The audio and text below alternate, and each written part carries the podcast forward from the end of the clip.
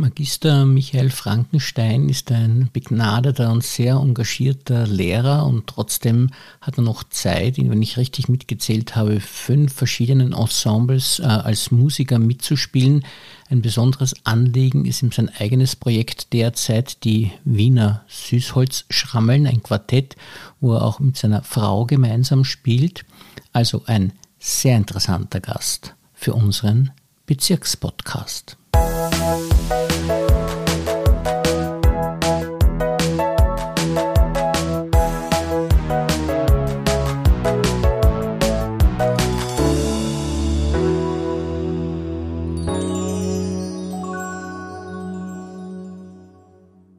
Herzlich willkommen, lieber Herr Magister Frankenstein, und vielen Dank, dass Sie sich für uns Zeit genommen haben.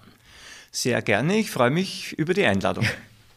Ja, und Sie sind ja ein sehr beliebter und erfolgreicher Lehrer, aber wir sprechen auch miteinander, weil Sie eben ein großartiger Musiker sind und hier sehr viele Projekte haben. Ich glaube, Sie sind ein sehr glücklicher Mensch, weil es Ihnen gelingt, das Berufsleben mit Ihrem Hobby zu verbinden. Sehe ich das richtig?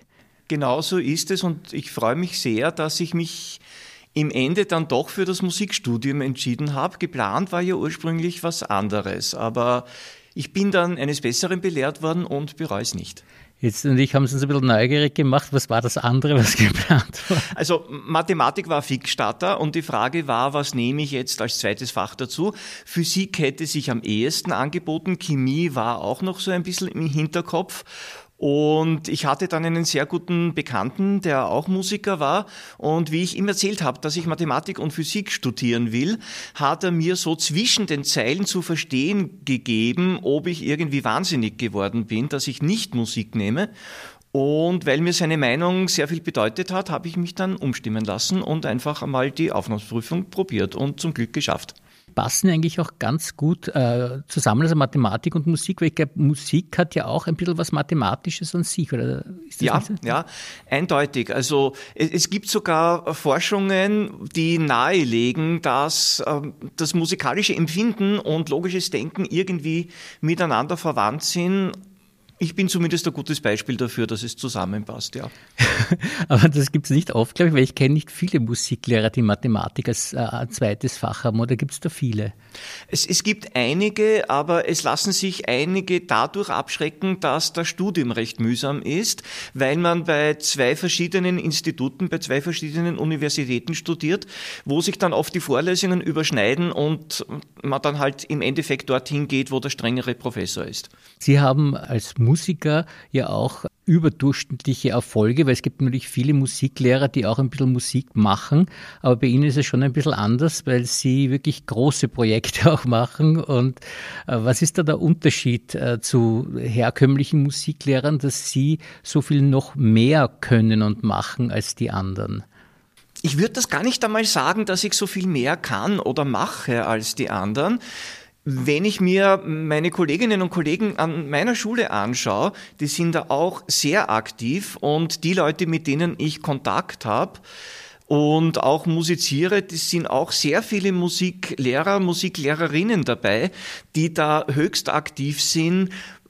Bei mir merkt man es vielleicht ein bisschen mehr, weil ich sehr stark auf sozialen Netzwerken aktiv bin und das immer auch hinausposaune. Aber ich glaube, gerade wenn man an der Musikuniversität oder damals zu meiner Zeit Musikhochschule studiert hat, da ist man förmlich ausgebildet worden, dass man auch aktiv ist und da auch wirklich was macht und auch initiativ wird. Also ich glaube, das ist den Leuten, die da Musik studiert haben, den meisten schon irgendwie in die Wiege gelegt worden.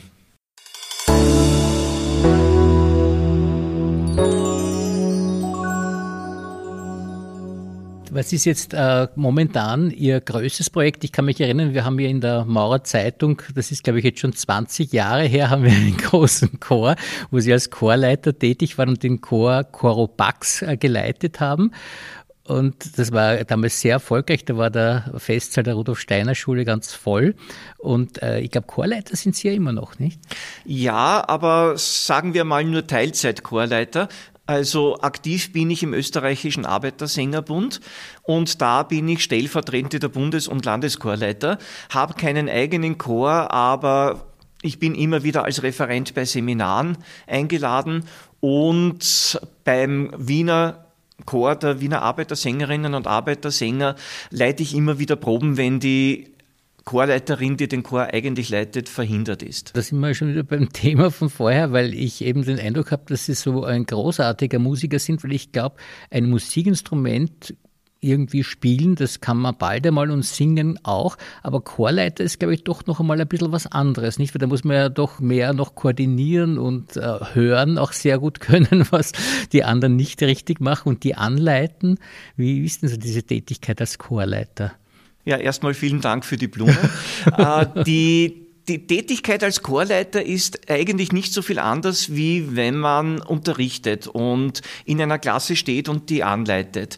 Natürlich braucht man die musikalischen Voraussetzungen dafür und auch ganz viel Handwerkszeug, aber eben das lernt man beim Musikstudium. Und deswegen bin ich so froh, dass ich im Endeffekt dann doch Musikpädagogik studiert habe, weil wenn man das Studium abgeschlossen hat, kann man nichts perfekt, aber von überall ein bisschen was. Und das ist genau das, was mich fasziniert. Also man lernt wirklich auch Chorleiten, man hat Gehörbildung, man hat Stimmbildung und die ganzen sowohl theoretischen als auch praktischen Fächer, die einen da wirklich ganz, ganz toll vorbereiten darauf. Es ist ja auch nicht nur so, dass Sie als Chorleiter tätig sind, sondern ich habe das Gefühl, jetzt ich weiß nicht, ob es stimmt, dass Sie ganz schön viele Musikinstrumente auch können. Welche Musikinstrumente spielen Sie denn alle?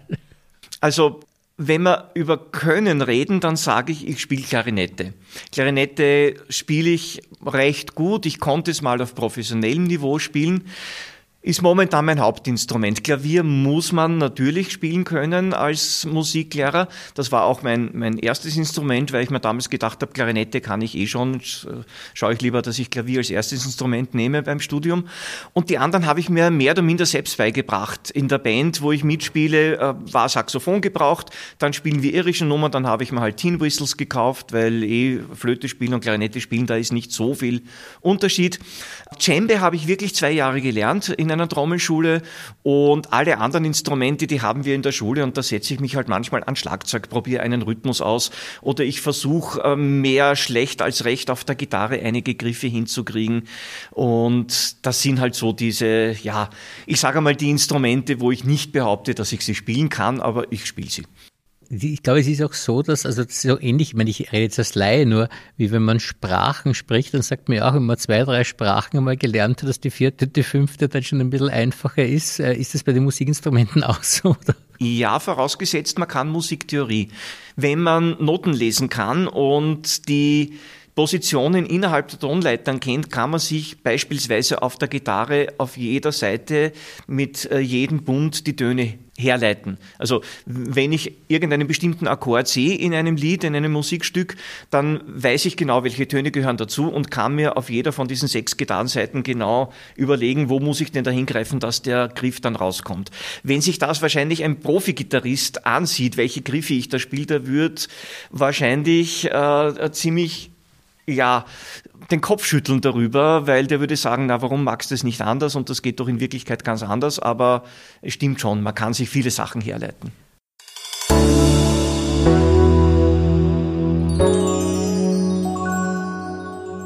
Ein Problem bei den Musikstücken, ich weiß es von einem Pianisten, den ich kennengelernt habe, der hat gesagt, also er muss jeden Tag 10 Stunden üben am Klavier, dass er eben seine Konzerte spielen kann.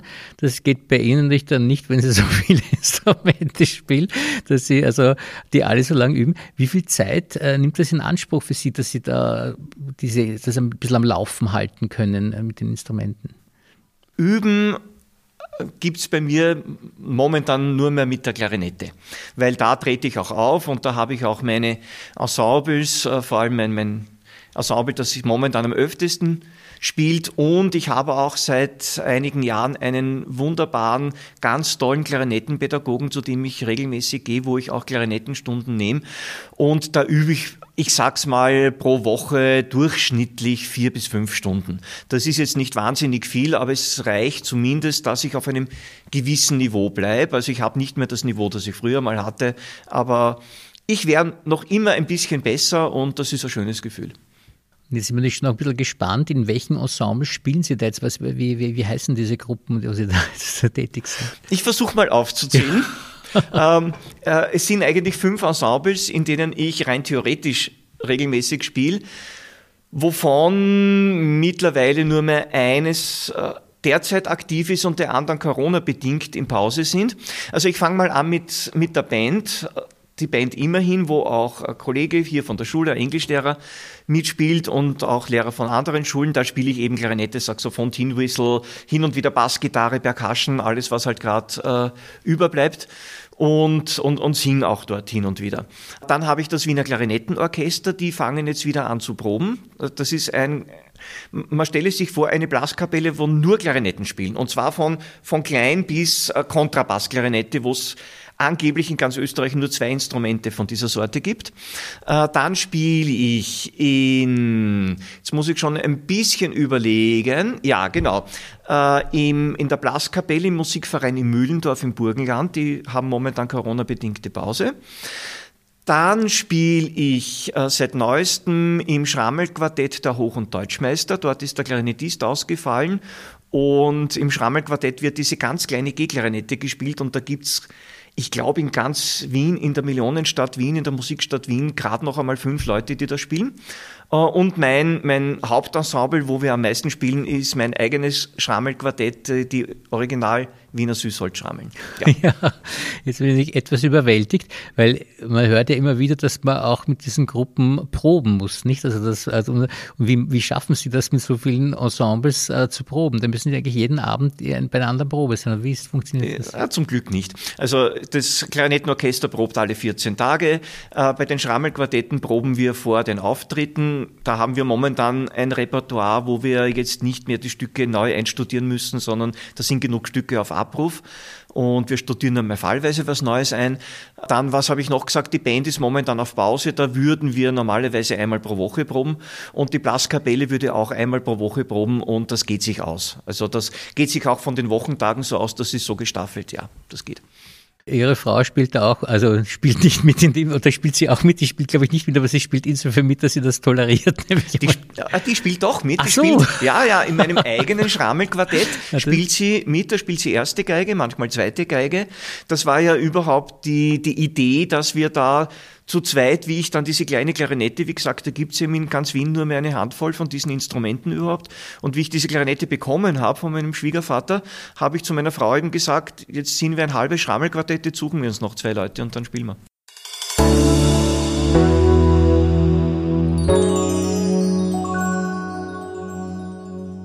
Sie haben eben jetzt eine unglaubliche musikalische Vielfalt.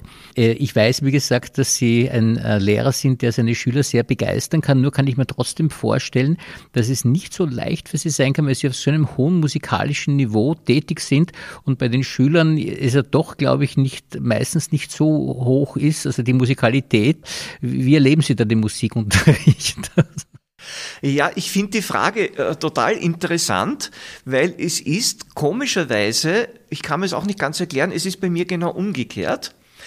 Ich unterrichte zum Beispiel, wenn ich Musikunterricht habe und wir arbeiten praktisch, sehr, sehr gerne Klassen, die noch keine musikalische Erfahrung haben und die musikalisch jetzt, sage ich einmal, nicht so auf einem Niveau sind wie die Musikklassen, also die den Musikschwerpunkt haben.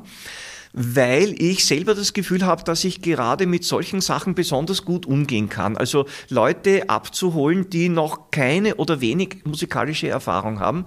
Und das fordert mich auch ein bisschen, weil man sich dann natürlich auch methodisch dann überlegen muss, wie bringe ich die dahin? Und klarerweise kommt da jetzt nicht so ein tolles Niveau raus, wie in Klassen, die Musikschwerpunkte haben. Wobei auch das muss ich nicht unbedingt sagen, es gibt immer wieder Schulklassen, die, auch wenn sie keinen Musikschwerpunkt haben, ganz viele Leute drinnen sitzen haben, die wahnsinnig begabt sind. Und das ist dann auch schön natürlich. Man erlebt das ja dann sogar live und das bewundere ich ja auch immer sehr bei Ihnen, dass Sie dann so Abschlusskonzerte haben, wo dann die Schüler auftreten, zu Recht wahnsinnig stolz sind, sehr viel Selbstbewusstsein tanken dadurch und durchaus auch schöne Auftritte hinlegen, wo Sie manchmal, glaube ich, auch ein bisschen mitspielen und sowas. Das ist wirklich sehr schön zu erleben und das Proben ist wahrscheinlich auch recht aufwendig für diese Auftritte. Ja. Also es strengt ziemlich an. Ich habe jetzt gerade eine Doppelstunde gehabt in einer gemischten Gruppe und da ist man nachher schon ziemlich... Ja, also man merkt, dass es einige Kraft kostet, weil man ja jetzt beim Einstudieren auch die Ohren überall haben muss, dann muss man die Augen überall haben, am besten auch im Hinterkopf bei den Leuten, die gerade nicht mitmachen und glauben, die können im Hintergrund da jetzt irgendwas, was vielleicht nicht so zum Unterricht gehört, machen. Aber es ist natürlich dann auch schön, bei den Konzerten das zu erleben, wie die Leute über sich hinauswachsen und vor allem auch schön zu erleben, wie man dann als Lehrer mit den Schülerinnen und Schülern praktisch auf einer Ebene ist. Weil beim Konzert gibt's keinen Lehrer mehr. Da gibt's vielleicht einen, der hin und wieder einen Einsatz gibt und schon noch alles im Überblick hat, aber eigentlich sind wir dann alle nur mehr Musiker, die aus Spaß an der Sache singen und musizieren und das ist ja schön zu merken. Und das ist auch wunderschön anzuschauen immer wieder, weil man wirklich sieht, dass da eine ganz besondere Energie zwischen den Lehrer und dem Schüler dann besteht, die man in anderen Fächern nicht leicht bekommen kann.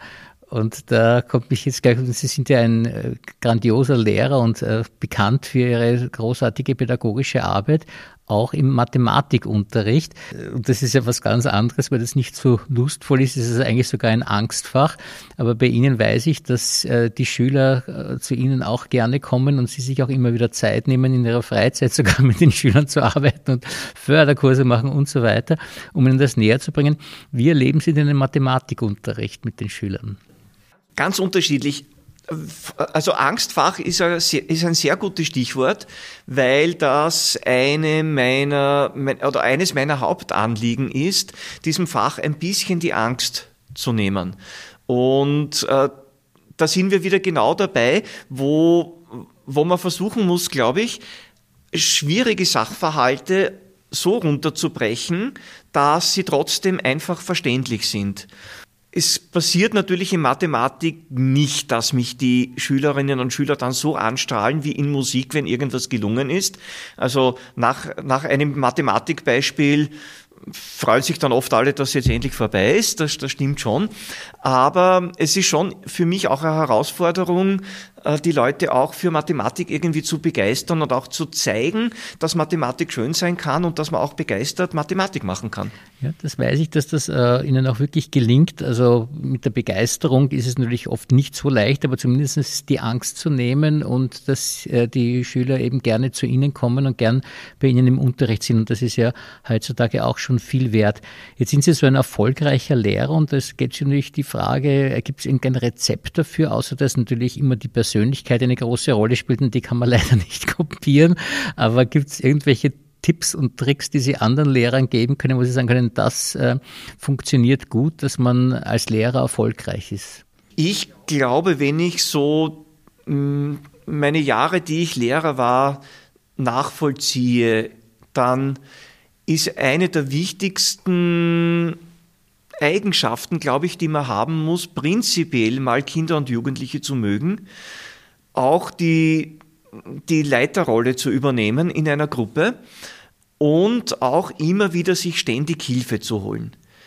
Wenn ich mich an meine ersten Jahre als Lehrer erinnere, die waren fürchterlich. Also das war grauenvoll und das war nicht nur im ersten Dienst, ja, das hat sich über viele Jahre gezogen, auch über mehrere Schulen, in denen ich unterrichtet habe.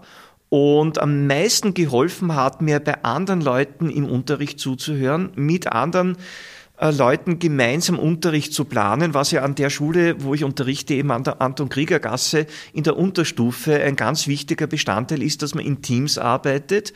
Und auch meine Unterrichtstätigkeit an der Musikuniversität hat mir sehr, sehr geholfen, weil wir da in einer Gruppe von Unterrichtenden waren, die zweimal in der Woche sich ein Wochenende getroffen, also zweimal im Jahr sich ein Wochenende getroffen haben außerhalb von Wien und dort Unterricht reflektiert haben und an bestimmten Themen gearbeitet haben. Und ich glaube, die Sachen sind es, die es dann im Endeffekt ausmachen, dass man erstens einmal nicht so hohe Ansprüche an sich selber hat und sich auch Scheitern erlaubt. und auf der anderen Seite immer wieder reflektiert, an sich arbeitet, und dann gehören natürlich auch bestimmte Aha-Erlebnisse dazu, die man haben muss. Jetzt wundere ich mich noch einmal, jetzt an der Musikhochschule unterrichten Sie auch, aber ist es immer noch so? Oder war das? Nein, das waren 8 Jahre, die waren sehr schön, und ich habe das dann auf meinen Wunsch beendet, weil ich gemerkt habe, dass mich die Arbeit an meiner Schule einfach so fordert. Und ich mache nicht gern halbe Sachen. Also wenn ich merke, ich kann nicht die Zeit und die Energie für etwas aufbringen, dann lasse ich es lieber bleiben. Ja, und der Tag hat er doch nur 24 Stunden auch bei Ihnen. Und da denke ich mir, das kann ja wirklich nicht funktionieren mehr. Das ist unglaublich.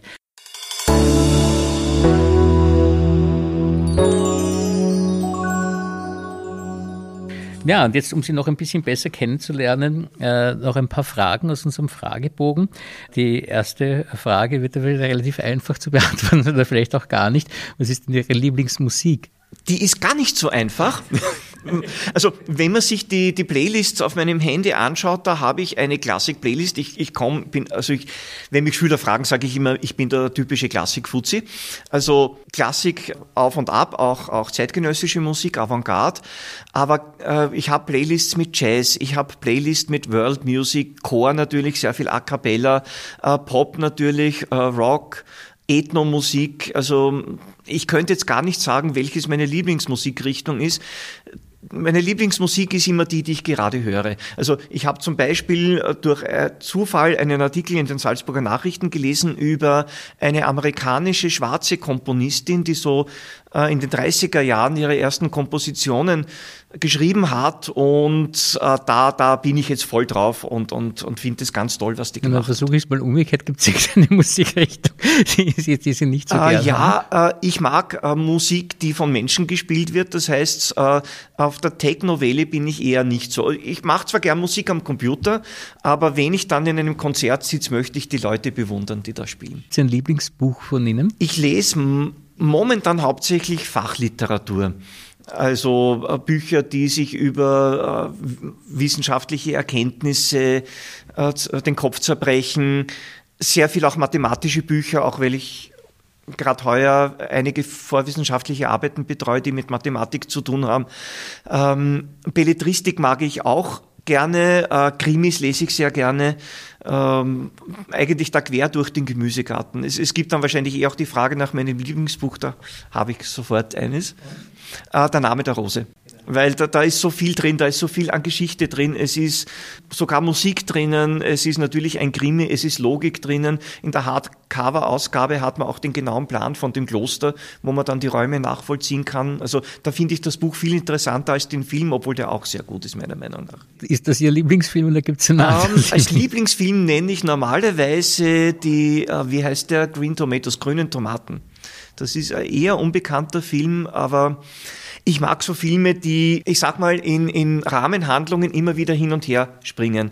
Und was mir an diesem Film so besonders gut gefällt, dass man bei dem Film, ich habe das Gefühl, dass nicht nur die Vergangenheit die Gegenwart beeinflusst, sondern umgekehrt auch die Gegenwart die Vergangenheit. Man muss den Film gesehen haben und man sollte ihn sich zweimal anschauen, weil am Schluss gibt es ein Aha-Erlebnis, das man dann beim zweiten Mal sehen verarbeiten kann, und da sieht man einiges ganz anders. Bei der vielen Zeit, die Sie für Musik verwenden, gibt es dann auch Urlaube, die nichts mit Musik zu tun haben, oder richten Sie das Ganze auch aufs Musizieren aus? Nein, im Urlaub, da gibt es keine Musik, da fahren wir wohin, wo es uns gut geht. Gibt es ein bevorzugtes Urlaubsziel? Es ist schwer zu sagen, also ich habe mir mal die Frage gestellt, wo würde ich gerne leben, wenn ich nicht in Österreich leben würde? Und da habe ich 2 Antworten drauf. Auf der einen Seite Island und auf der anderen Seite Madeira. Ja, das bildet vielleicht auch die Persönlichkeit ein bisschen wieder, dass so viele Seelen in einer Brust wohnen, da unterschiedliche. Nicht nur die mathematische und die musikalische. Und wenn Sie jetzt nach einem Lebensmotto gefragt werden, haben Sie da eines? Ja. Das sind so die Sachen, die man dann auch so in seine Social-Media-Profile reinschreibt. Das Lebensmotto ist, suche nicht nach dem Sinn des Lebens, gib ihm einen. Nein, das ist ein sehr schönes Motto, das habe ich noch gar nicht gekannt, aber das werde ich gleich zu meinem eigenen auch machen. Gibt es eine Schlagzeile, die Sie gerne über sich selbst lesen würden? Derzeit am liebsten Konzert der Original-Wiener Süßholzschrammeln restlos ausverkauft. Davon können wir momentan nur träumen. Aber. Und wenn man jetzt sagt, in 20 Jahren, wie stellen Sie sich dann Ihr Leben vor? Hoffentlich gesund und noch lebend. Das ist sehr bescheiden. Vielen Dank, das ist wirklich sehr, sehr nette Gespräch. Danke sehr, habe ich sehr gerne gemacht.